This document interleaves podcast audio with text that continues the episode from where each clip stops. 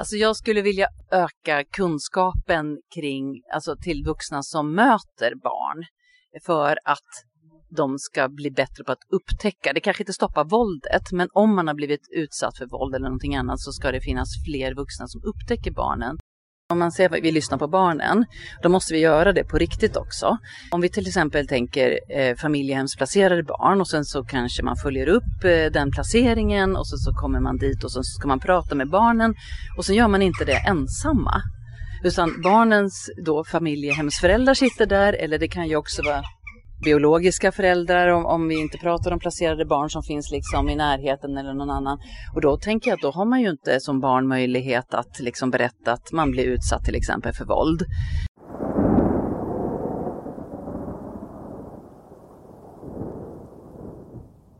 Välkommen till podden Mörkertalet. Jag heter Maria Larsson och är en social entreprenör med inriktning på brottsprevention och mänskliga rättigheter. Syftet med den här podden är att sätta ljuset på problem och hitta lösningar. Jag bjuder in gäster som har något att berätta och det blir ett samtal där vi diskuterar utifrån våra olika kompetenser och erfarenheter.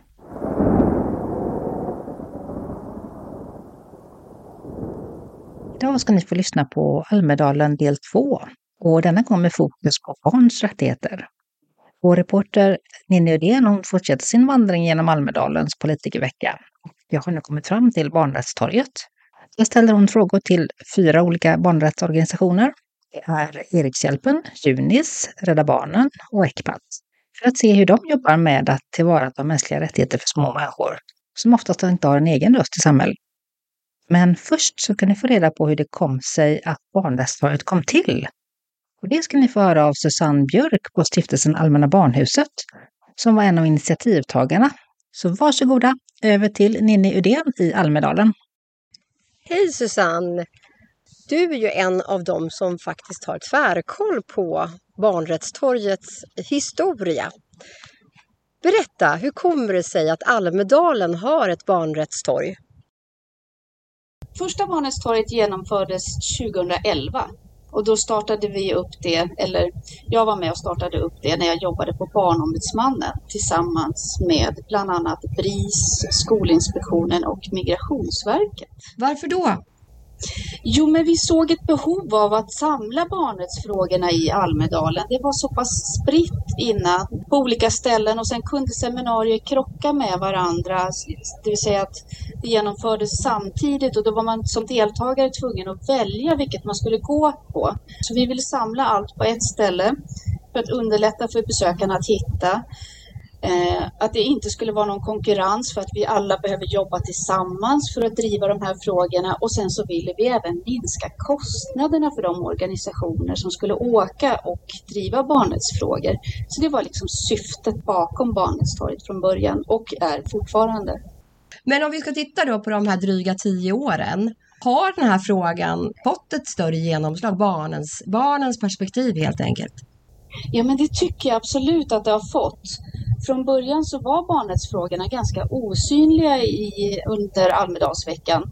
Men nu har det fått ett ganska stort genomslag och eh, de senaste åren när vi mätte så låg vi i toppplaceringar på antalet frågor som genomfördes under, eh, under Almedalsveckan. Kan ni se att det har fått effekt också andra tider på året eh, i Sverige, så i, i debatten kring barn? Jo, men jag tycker nog att eh, eh, det går framåt. Det finns väldigt mycket kvar att göra, men det går ju framåt och att det har fått en lite mer upplyft plats i debatten eh, idag och att det är fler som tycker att det är viktigt att vi driver barnrättsfrågor i Sverige. Idag så är ju du kommunikationsansvarig på stiftelsen Allmänna Barnahuset. Berätta, vad gör ni för någonting? Vi jobbar med forskning och metodutveckling och kunskapsspridning för att stärka barn i socialt utsatta situationer. Då är det våld och övergrepp. Vi jobbar med vårdnadstvister, barn när de är anhöriga och placerade barn. Det är våra områden som vi främst fokuserar på. De två första där du nämnde, det är ju liksom specifika situationen. Men det sista, det är ju liksom våld som sådant. Det kan ju vara precis var som helst. Ja, absolut. Och ni medverkar på olika seminarier. Och så anordnar ni själva också såklart. Ja, precis. Det är ju ett av våra ben som vi arbetar med, det är ju kunskapsspridning. Och då sprider vi framförallt kunskap om barn till yrkesverksamma på olika sätt och då är ju Almedalen en absolut perfekt plats att vara på. Tack Susanne för att du ville vara med och berätta om ert viktiga arbete. Och vi får säkert anledning att återkomma till stiftelsen Allmänna Barnahuset i Mörkertalet för de släppte en rapport i år som visar att sedan senaste mätningen 2016 så har våld mot barn ökat. Framförallt så handlar det om sexuellt våld då och försummelse. Våld som har ökat mot barn men även en blandning av olika slags våld har ökat. Och framför mig nu har jag eh, Birgitta Johansson som är programchef för Erikshjälpen Sverige. Berätta, vad gör er organisation för att barn ska kunna åtnjuta sina mänskliga rättigheter och vara fredade ifrån sexuellt våld, fysiskt, psykiskt, ja all former, alla former av våld? Det är ju ett förebyggande arbete. Vi finns i det vi kallar underprivilegierade områden och skapar mötesplatser för barn, unga och deras familjer. Självklart kan vi möta barn som utsätts på olika sätt i de här verksamheterna. Vi, vi jobbar inte direkt uppsökande för just de här målgrupperna men vi möter som sagt brett barn och eh, Ja, vi arbetar förebyggande för att alla barn ska känna trygghet och framförallt ska de känna trygghet med oss och våra verksamhetssamordnare som finns i de här verksamheterna. Vilket jag tror gör att när man känner sig trygg så kanske man också vågar berätta. Mm. Eh, hur kan ni eh, på Erikshjälpen bli ännu bättre på att tillämpa barnkonventionen i, i praktiken? Barnkonventionen är vårt grundstyrdokument. Vi arbetar ju för att alla barn ska få sina rättigheter i enlighet med barnkonventionen. Så det är fundamentet för vad vi håller på med. Vad är du mest stolt över i den? Att det är ett grunddokument kanske? Ja, och att vi jobbar med barnen delaktiga. Det, när vi startar en framtidsverkstad i ett underprivilegierat område då, då, börjar vi med att ta reda på hur ser det ut? Vi pratar med barn och unga och familjer. Vad är det som behövs? Det, det är de som på något sätt tillsammans med oss bygger den här verksamheten. Ni jobbar ihop med myndigheter. Hur ser den samverkan ut? Nej, men myndigheterna är ju skyldighetsbärare säger vi. Eh, de ska se till att barnkonventionen efterlevs. Den är lag i Sverige. Vi jobbar med opinion och påverkansarbete och det gör vi ju då tillsammans med barn och unga. För att det är ju de som är experterna, de vet vad, vad som brister och så här. Och så påtalar vi det. Vi, vi jobbar med demokratiskola tillsammans med våra ungdomar och man får, får möta beslutsfattare och påtala vad man ser och, och ställa sina frågor och på något sätt eh, vara med och påverka. Sen jobbar vi ju också på lite högre nivå, strukturellt högre nivå för att påverka också beslutsfattare och vi finns med i nätverk och vi finns med på olika sätt och möter företrädare. Inte minst här i Almedalen så har vi ju nu haft ett seminarium tillsammans med, med statssekreteraren och socialtjänstministern. Så att i de frågor vi jobbar med och det vi ser så försöker vi att få och det är framförallt det är barnens egna röst. Vi har haft två ungdomar med oss här idag som har fått berätta om vad de ser. Mm. Om man tänker tillämpningen i samverkan som sker, om du skulle ge lite feedback då till myndigheter på någonting som kan förbättras eller kanske kompetens som saknas som borde kompletteras? Men jag tror att kompetensen byggs genom samtal och att lyssna och, och, lyssna på de som vet och det är de som lever och bor. Det som är vårt eh, primära eh, övergripande mål det är att vi vill vara med och utjämna uppväxtvillkoren. För i Sverige idag så har vi stora klyftor mellan barn som får sina rättigheter och de som inte får det. Jag tycker det är svårt att svara på vilken kompetens som saknas. Alltså jag tror att mycket, vi vet vad som behöver göras men det är inte så enkelt att genomföra saker och det behövs ju resurser och det behövs kanske omfördelas resurser och det behövs eh, verkligen se till. Vi har fått jättetydliga rekommendationer ifrån FN vad Sverige behöver göra för att alla barn ska få sina rättigheter och det behöver tas på allvar. Och det, det vet jag att vi har en, en socialtjänstminister som, som gör, vill det. Ja. Men sen gäller det att prata ihop oss om hur man mm. gör det på bästa sätt och där kan det ju skifta. Så ett tydligare samtal kring hur vi ska följa FNs barnrättskommittés rekommendationer till Sverige så att eh, barnkonventionen tillämpas i praktiken. Och där finns det svart på vitt. Ja, det skulle jag vilja säga att där finns svart på vitt vad som behöver göras för att alla barn ska få sina rättigheter. Och en sån superviktig grej tror jag, det är en politisk debatt tycker jag som hårdnar. Och det är mycket vi och dem idag i Sverige. Eh, vi måste se alla som människor med stor potential, alla medborgare oavsett var vi lever och bor. Eh, och ta tillvara den potential som finns. Och definitivt hos barn och unga. Och inte se barn och unga som potentiella brottslingar. Utan det är något i klimatet i hela vårt land som behöver förändras. Så det var faktiskt min nästa fråga. Eh, vad tycker du att vi som samhälle och kultur måste göra eller vad behöver vi levla upp nu? Det är ju skrämmande när man beroende på hur jag ser ut och var jag bor blir klassad på något, ett eller annat sätt. Så det är otroligt viktigt att man inte ser att för att jag bor eller har en viss adress så är jag på ett visst sätt utan man måste möta varje människa. Om du eh, fick bestämma, var högsta hönset i Sverige och fick förändra, vad skulle du börja med idag? Oj.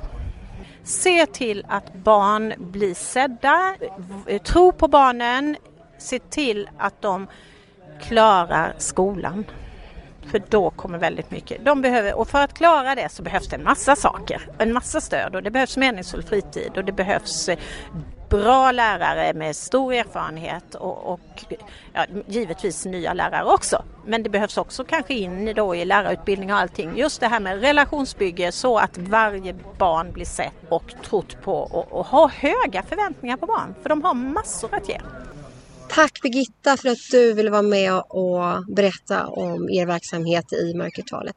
Nu ska vi gå vidare och nu ska vi träffa en organisation som heter Junis. Hejsan! Presentera dig och vad du gör. Jag heter Anna Karlsson Sheik. Jag jobbar som politisk sekreterare på organisationen Junis. Vi är en barnorganisation inom IOGT-NTO-rörelsen. Vi är alltså en del av nykterhetsrörelsen i Sverige. Vad gör Junis för att barn som utsätts för psykiskt och fysiskt våld och sexuella övergrepp ska våga berätta? Vi möter ju barn i verksamhet, alltså vi har fritidsverksamhet eh, i veckorna, på läger och så. Och då har vi ju fördelen att vi möter eh, samma barn under en lång period och då har man ju möjlighet att bygga upp en relation. Och vi jobbar också jättemycket med att barn ska få göra sin röst hörda, mycket med direktdemokrati och så i förening, man är med och bestämmer och man bygger upp liksom en relation med de här barnen när man är ledare. Eh, och det är ju det vi gör det är ju redan vår basverksamhet. Sen bedriver vi ett påverkansarbete och det är det jag jobbar med i min profession. Men, men om man tittar på det här när vi faktiskt möter barn, då är det ju i vår föreningsverksamhet och lägerverksamhet. Och då har vi fördelen just det där att barn som man möter över tid och som vi ser att vi är liksom trygga vuxna. Alla som är engagerade är också nykterister. Det spelar ingen roll om möter du den här ledaren på stan på fredagskvällen så möter du inte den berusad till exempel och så. Så att då så har man ju som sagt möjlighet att, att eh, bygga upp en, en liksom relation som gör att man kan känna att man kan anförtro sig eh, till den personen. Och det tänker jag är en väldigt bra början. Mm, proaktivt arbete, ja. förebyggande. Ja, men viktigt förebyggande. Och nu jobbar vi inte specifikt just med våldsutsatthet och så, men vi jobbar ju på så sätt att vi möter alla barn. Och då finns det ju våldsutsatta barn där, sådana barn som dels har blivit utsatta själva för någon typ av våld eller som har upplevt att andra har blivit det och så. Eh, och i vårt påverkansarbete så jobbar vi specifikt med barn i, som växer upp i missbruksmiljö, att de ska få det stöd de har rätt till. Och där har du ju ännu större risk att utsättas för våld eller bevittna våld. Eh, så. Mm. Om du skulle vilja förbättra någonting i er egen organisation, vad skulle det vara? Jag tänker att vi skulle behöva eh, öka kunskapen kring fler sorters utsatthet än just barn i missbruksmiljö och hur det påverkar dem att växa upp där. Alltså kunna mer om, om att till exempel våldsutsatthet, psykisk ohälsa, rasism, det kan vara allt möjligt liksom så som alltså, om vi säger att vi är experter på just eh, barn i missbruksmiljöfrågan så skulle vi behöva bredda vår kompetens. Mm. Kring Eh, vad utsatthet är för någonting? Ja, olika typer av utsatthet. Ja. För jag tänker också att, alltså jag själv jobbar ju med att, att utbilda vuxna som möter barn eh, inom på fritiden eller inom sin profession till exempel. Och då handlar det också om att dels ha en grundläggande kunskap i de här frågorna och hur det påverkar barn, men också vilka tecken, hur upptäcker man? Hur kan ni bli bättre på att tillämpa barnkonventionen? Barn som är med i vår verksamhet har ju möjlighet att direkt påverka den verksamheten vi har. Och det gör ju att man förstår som barn att min röst är viktig, det jag tycker är viktigt, någon lyssnar på mig, man tar på allvar det jag vill berätta och det jag vill påverka kring. Det är inte liksom någon sorts låtsasdemokrati om du förstår vad jag menar. Och det tänker jag är en viktig del i barnkonventionen, det att få sin röst hörd. Ja, och det svarar ju också lite på första frågan här.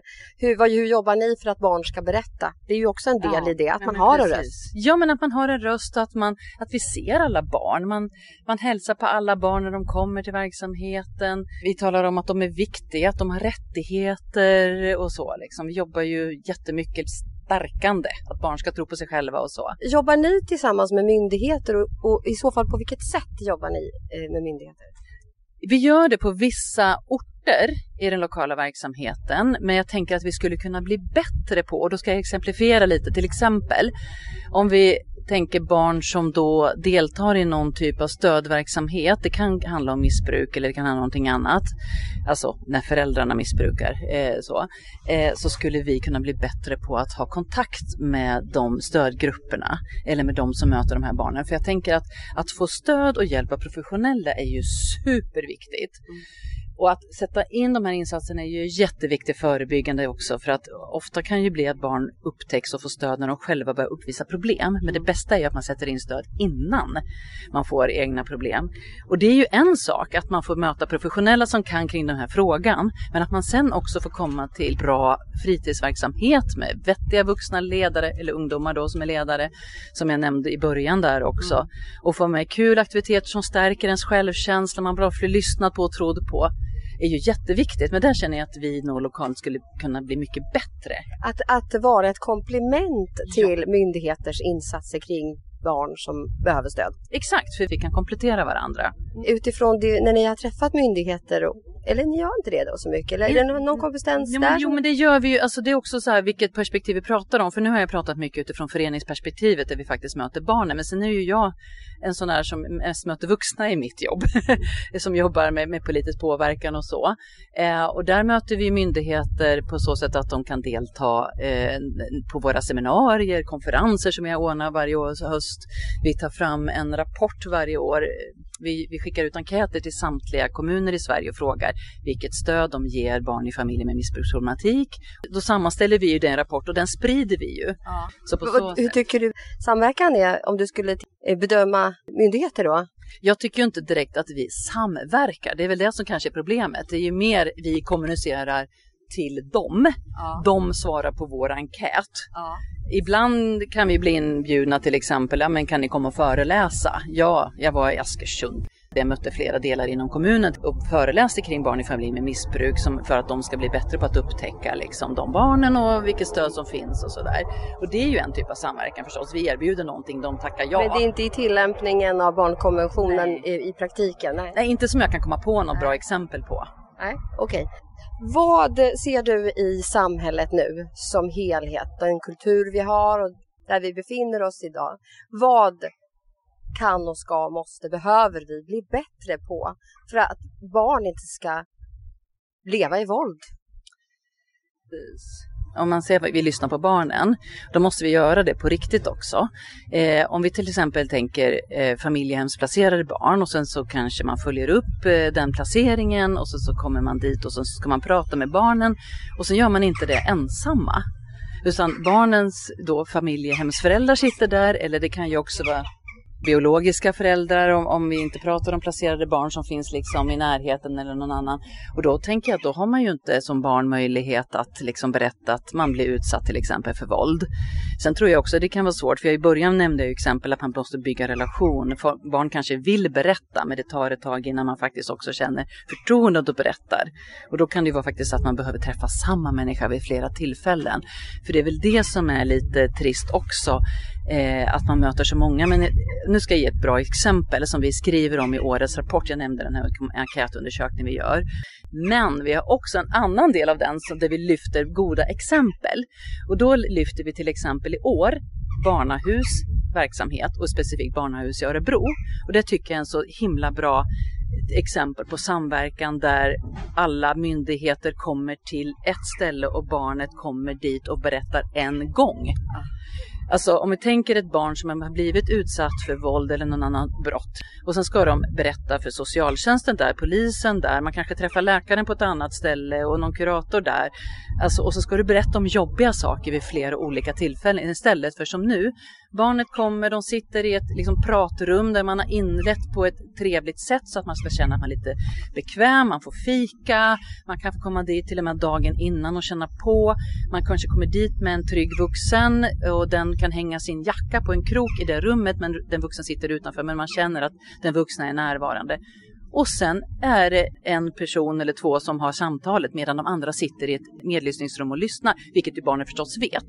Och det tycker jag är ett så bra exempel på hur man behandlar barn på ett bra sätt och hur man samverkar med olika myndigheter. Det har du ju åklagarväsendet, polis, du har socialtjänsten, du har flera som liksom samarbetar för att det ska bli så bra som möjligt för barnen och inte slussas runt och berätta samma jobbiga sak flera gånger. Om du fick bestämma, var högsta hönset och förändra, vad skulle du göra idag så att barn inte ska leva i våld? Alltså jag skulle vilja öka kunskapen kring, alltså till vuxna som möter barn för att de ska bli bättre på att upptäcka, det kanske inte stoppar våldet, men om man har blivit utsatt för våld eller någonting annat så ska det finnas fler vuxna som upptäcker barnen och sätter in stöd. Och då tänker jag så här, jag nämnde att jag utbildar blivande lärare i Halmstad till exempel. Alla lärarutbildningar borde ha kunskap kring det jag föreläser om, i det här specifika fallet barn i eh, familjer med missbruksproblematik, hur det påverkar inlärningen, vad kan vi göra, hur kan vi upptäcka dem? Och det handlar ju om andra utsattheter också. I tandläkarutbildningen finns det som examensmål sedan drygt tio år tillbaka att man lär sig om, om utsatta barn. För tandläkare, det skrev vi om i förra årets rapport, det är också sådana som möter barn och som kan upptäcka att liksom man har bristande tandhälsa eller man har blåmärken, mm. man har svårt att svälja. Det kan vara olika saker som, som visar att man har blivit utsatt för försummelse eller för rent faktiskt våld. Eh, och där ingår det då i examensmålet att, att liksom tandläkare ska ha kunskap kring de här frågorna.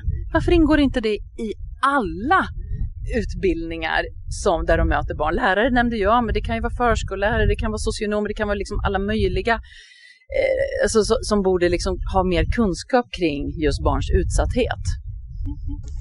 Tack Anna för att du var med och berättade i Mörkertalet om Junis viktiga arbete. Och jag kunde inte låta bli att ta upp barnkonventionen och läsa artikel 19. Där står det så här. Barn ska skyddas mot alla former av fysiskt eller psykiskt våld, skada eller övergrepp, vanvård eller försumlig behandling, misshandel eller utnyttjande inklusive sexuella övergrepp. Och det här får faktiskt inte jag riktigt ihop. För man säger ju att eh, psykisk misshandel till exempel inte är brottsligt i Sverige. Men barn ska skyddas mot alla former av fysiskt eller psykiskt våld, står det i barnkonventionen och den är lag. Ja. Sexuella övergrepp, våldtäkt på, på barn, det är tydligt i lagen. Det är brottsligt. Men det pågår och det har ökat. Och nu ska vi få träffa en organisation som jobbar specifikt med det här. Och nu går vi in i ett rum här som är lite skränigt så jag hoppas att ni kan ha lite överseende med det. Jag heter Anna-Karin Hildingsson Bokvist och jag är generalsekreterare på ECPAT Sverige. Vad gör ECPAT för att skydda barn ifrån våld? Vi jobbar ju mot sexuella övergrepp och exploatering av barn och unga och det gör vi på en mängd olika sätt. Bland annat så samlar vi mycket kunskap från barn och unga själva eh, för vi vet att det är barn och unga som är experter på sin egen situation. Sen försöker vi sprida den kunskapen till beslutsfattare, till professionella. Eh, men vi jobbar också i tre operativa stödverksamheter. Vi har en eh, stödverksamhet för barn och unga som heter Ditt Ecpat där man kan höra av sig till oss och få hjälp på olika sätt. Eh, vi eh, har också en stödverksamhet för vuxna, Ecpat vuxenstöd, dit professionella föräldrar, andra viktiga vuxna kan höra av sig för att få stöttning eh, och hjälp när det gäller sexuella övergrepp mot barn. Och sen har vi en hotline dit människor kan anmäla misstänkt sexuell exploatering utav barn. Och det kan man göra även anonymt. Mm. Hur får man barn att berätta? Ja, det är en eh, svår fråga, eh, för vi vet att väldigt många barn inte berättar om sexuella övergrepp och sexuell exploatering för vuxna ska tilläggas. Eh, för barn och unga berättar visst, men de berättar för jämnåriga. Så dels så behöver vi stötta jämnåriga kompisar kring hur de kan hantera att få ett sådant förtroende. Men sen måste vi som föräldrar också lyssna mycket mer till barn och unga. Eh, jag jobbar ju mycket med sexuella övergrepp och exploatering på nätet och det är en frågeställning som vi upplever om det är svårt att prata om våld och övergrepp som vuxen så blir det en dimension till när det handlar om den digitala världen där vi inte är infödda på samma sätt som våra barn är. Så vi behöver förstå barns och ungas verklighet på nätet. För många barn och unga uttrycker för oss att de inte känner att liksom vuxenvärlden förstår deras värld. Men sen är det också så att eh, när det gäller det digitala så är barn och unga väldigt rädda för att vuxna ska döma. Om man till exempel har skickat en nakenbild som sen blir spridd utan ens kontroll, då känner många barn skuld och skam. Vågar inte säga till mamma och pappa att jag skickade en nakenbild för det vet man att mamma och pappa inte kommer att gilla att man har gjort. Och då skuldbeläggs barnen och då berättar de inte. Sen är också barn och unga rädda för att vuxna ska förbjuda dem att vara eh, på nätet. Att man ska ta telefonen, stänga av internet, begränsa tillgången till det som är deras liv. För barn och unga skiljer inte på det som är på nätet och utanför utan allt är deras liv. Mm. Vad om, eh, ni gör massa, eh, både operativt och strategiskt. Om du skulle säga någonting som ni kan bli bättre på, vad skulle det vara? Jag skulle säga att det handlar om att involvera barn och unga helt och hållet i vår verksamhet. Vi gör det i väldigt många delar av verksamheten men det finns alltid sätt som vi kan bli bättre på att lyssna in barn och unga och framförallt eh, få deras förslag kring hur vi kan förebygga, hur vi kan stödja barn som utsätts för sexuell exploatering. Så lite mer involvering. Jobbar ni mot myndigheter? Det gör ni va? Och eh, hur ser eh, de samarbetena ut eller om man pratar om samverkan i sådana här sammanhang? Jag skulle säga, det kom precis förbi en myndighetsföreträdare och frågade mig om eh, vi kunde komma och berätta mer om vår kunskap kring det här. För vi ser att fler och fler myndigheter får upp ögonen för eh, det som händer barn och unga på nätet. Jag skulle säga för ett par år sedan så var det väldigt få i myndighetsvärlden som pratade om eh, våld och övergrepp på nätet. Nu ser jag en stor efterfrågan på vår kunskap. För det hand, vi måste börja där när det gäller vad är det barn blir utsatta för. På många andra områden som mobbning till exempel har det forskats under lång tid även om vi inte har kommit till rätta med problemet eller alltid har alla lösningar men vi förstår problembilden. Här måste vi börja i kunskapen och där har vi, tycker jag, bättre och bättre eh, ingångar till myndigheter. Bra, och eh, finns det några samarbeten ni har som handlar om tillämpning av barnkonventionen i praktiken? Du sa att ni har operativa delar, Nej, men där ni jobbar gemensamt med myndigheter? Ja, som sagt, jag skulle säga att det är kunskapsspridningen först och främst. Sen har vi ju operativt samverkan med polisen till exempel. Det har vi haft under ganska lång tid eftersom vi jobbar med samma frågeställningar och vår hotline handlar ju om att eh, människor anmäler in misstänkt exploatering till oss som vi sedan förmedlar till polisen för att människor av olika skäl väljer att inte vända sig till polisen med de här. Så där har vi ju eh, en väldigt bra samverkan med polisen. Eh, vi samverkar också med en del andra myndigheter som Länsstyrelsen till exempel. Men det handlar mycket då om att eh, sprida kunskap. Mm. Hur kan den samverkan bli bättre, ser du? Ja, men jag skulle se att det handlar om att höja kunskapen, för jag tror inte det finns en ovilja hos myndigheter, utan det här är för många vuxna ett nytt uh, sätt att bli utsatt för våld och övergrepp uh, när det sker över nätet. Uh, men för barn och unga är det ju en del av deras vardag. Mm. Sen jobbar ju vi också mot andra arenor väldigt mycket eftersom vår fråga till exempel har väldigt mycket med teknik och plattformar att göra. Så vi har en techkoalition där de stora plattformarna och våra telekomföretag sitter i där vi samverkar kring den här frågan. Hur kan vi höja säkerheten för våra barn på nätet. Och sen har vi en finanskoalition som vi också har jobbat länge i där vi liksom tittar på hur kan man hindra betalningar utav övergrepp på barn till exempel. Mm. Så ökad kunskap över hela linjen eh, hos myndigheterna kring eh, barns utsatthet, eh, eh, eh våld och sexuella övergrepp. Ja, och jag skulle säga specifikt när det kommer till övergrepp som sker på nätet skulle jag säga att kunskapen är eh, relativt låg. Ja. Eh, eh, är det kompetens du ser saknas?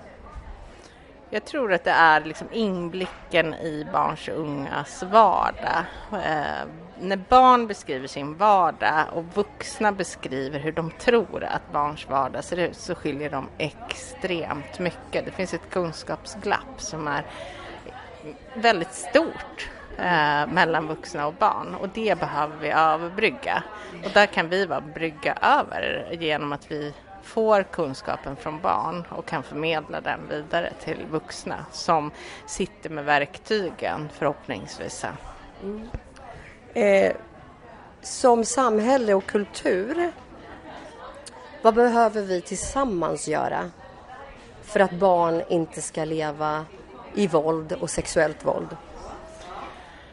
Ja, vi behöver ju ta frågan på allvar. För det vi ser nu, det är att det våld som sker på nätet normaliseras. Och det riskerar ju också att barn och unga får en uppfattning om att våld, det våld som faktiskt är deras största vardag, många utav de barn vi träffar, blir normaliserat och inte inte taget på allvar utav vuxenvärlden. Så vi som vuxenvärld måste förstå alla delar utav våld mot barn. Eh, jag har länge, jag jobbar på Barnombudsmannen tidigare, har länge drivit frågan om en nationell strategi mot våld mot barn för att jag såg att det blev väldigt mycket stuprör mellan olika former utav våld. Medan för barn så är de utsatta för många olika former av våld samtidigt och det måste vi som samhälle möta enat, inte i olika stuprör, inte med olika myndigheter eller olika funktioner i samhället. Utan vi måste se barnet eh, som individ och vad det här barnet utsätts för. Och där ser vi att det digitala våldet är det som nu eh, glöms bort. Mm.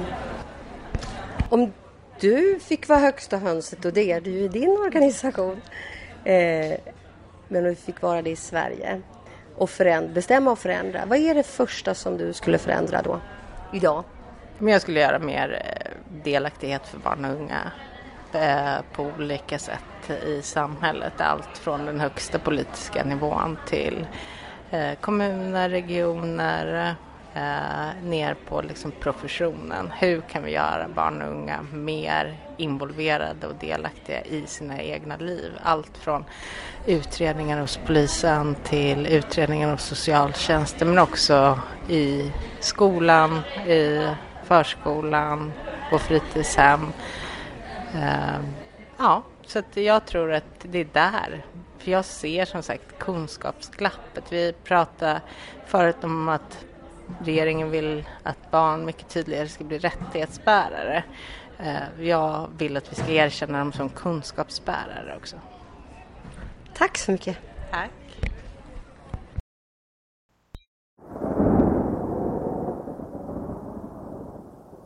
nu har vi kommit till den sista organisationen som vi träffar i mörkertalet Almedalen del 2. Och det är Rädda Barnen.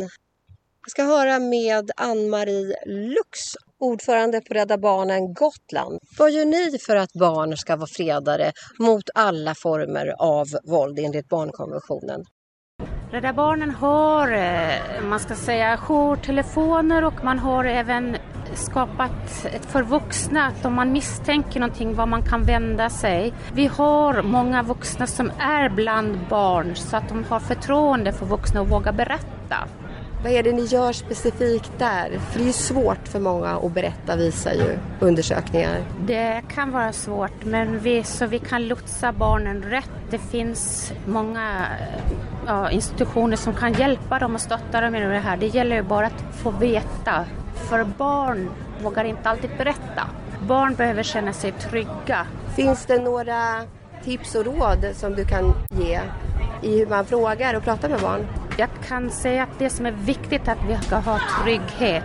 På trygghet bygger man mycket. Att barn ska känna sig trygga, det är en rättighet för barn. Var ser du att det finns svaga punkter i samhället när det gäller barns rättigheter att skyddas ifrån våld av olika slag? Psykiskt, fysiskt och sexuella övergrepp. Det kan vara svårt att få reda på det så det är ju viktigt att det kan känna sig trygg och berätta om det är så. Hur kan Rädda Barnen bli ännu bättre? Vi eh, kan hålla oss ajour med vad som händer och vi kan försöka vara synliga och vara med så att vi kan känna att vi kan liksom mota det här innan det sker. Så mer synliga än vad ni är idag? Det kan vi vara. Och ni jobbar ju mot myndigheter och sådär. Hur ser de samarbetena ut? Ja, vi samverkar ju med många. Nu kan jag ju inte prata för alla, men just på Gotland här samverkar vi jättemycket med kommunen till exempel. Region Gotland som det heter.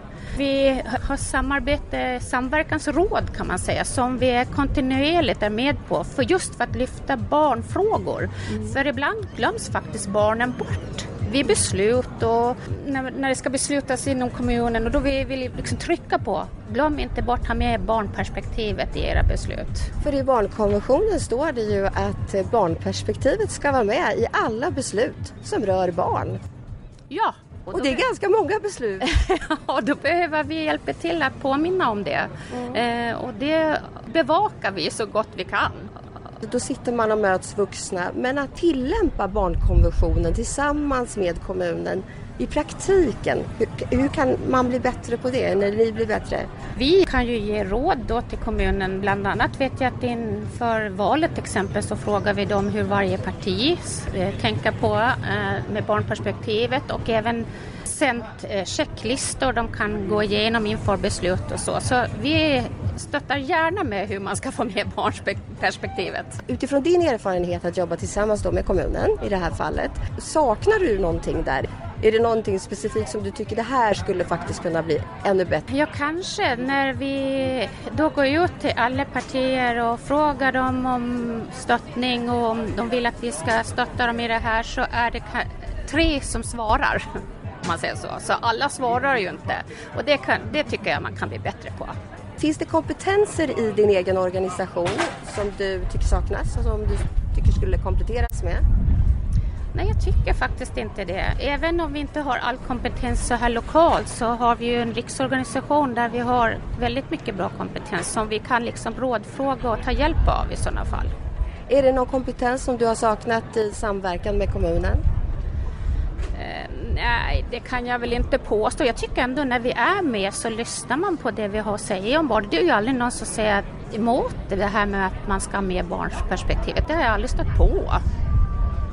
Så det, jag tycker, när man vill liksom prata om det så är det inte svårt. Tycker du att det finns tillräckligt med kompetens om barn? Relativt kan jag säga. Jag, har inte, jag vet faktiskt inte exakt det om det finns tillräckligt. Jag vet att det finns.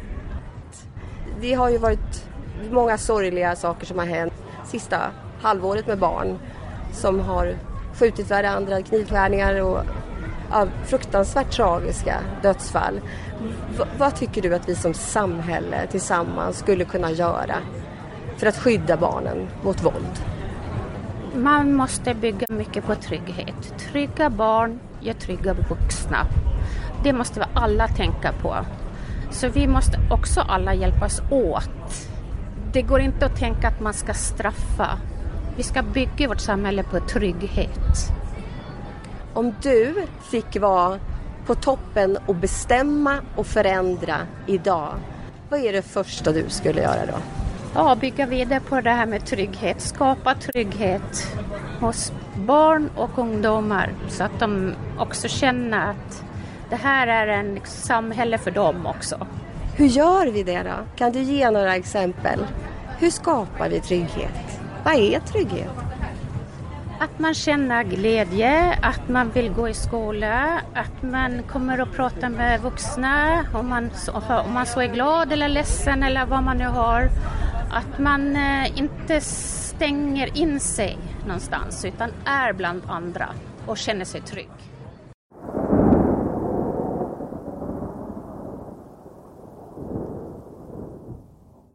Men wow alltså! Vilket arbete som dessa ideella organisationer lägger ner för att barnkonventionen ska bli den verklighet som den är tänkt att vara. Precis som när barnaga blir förbjudet så kommer det ta ett tag innan barnkonventionen nu får avsedd effekt.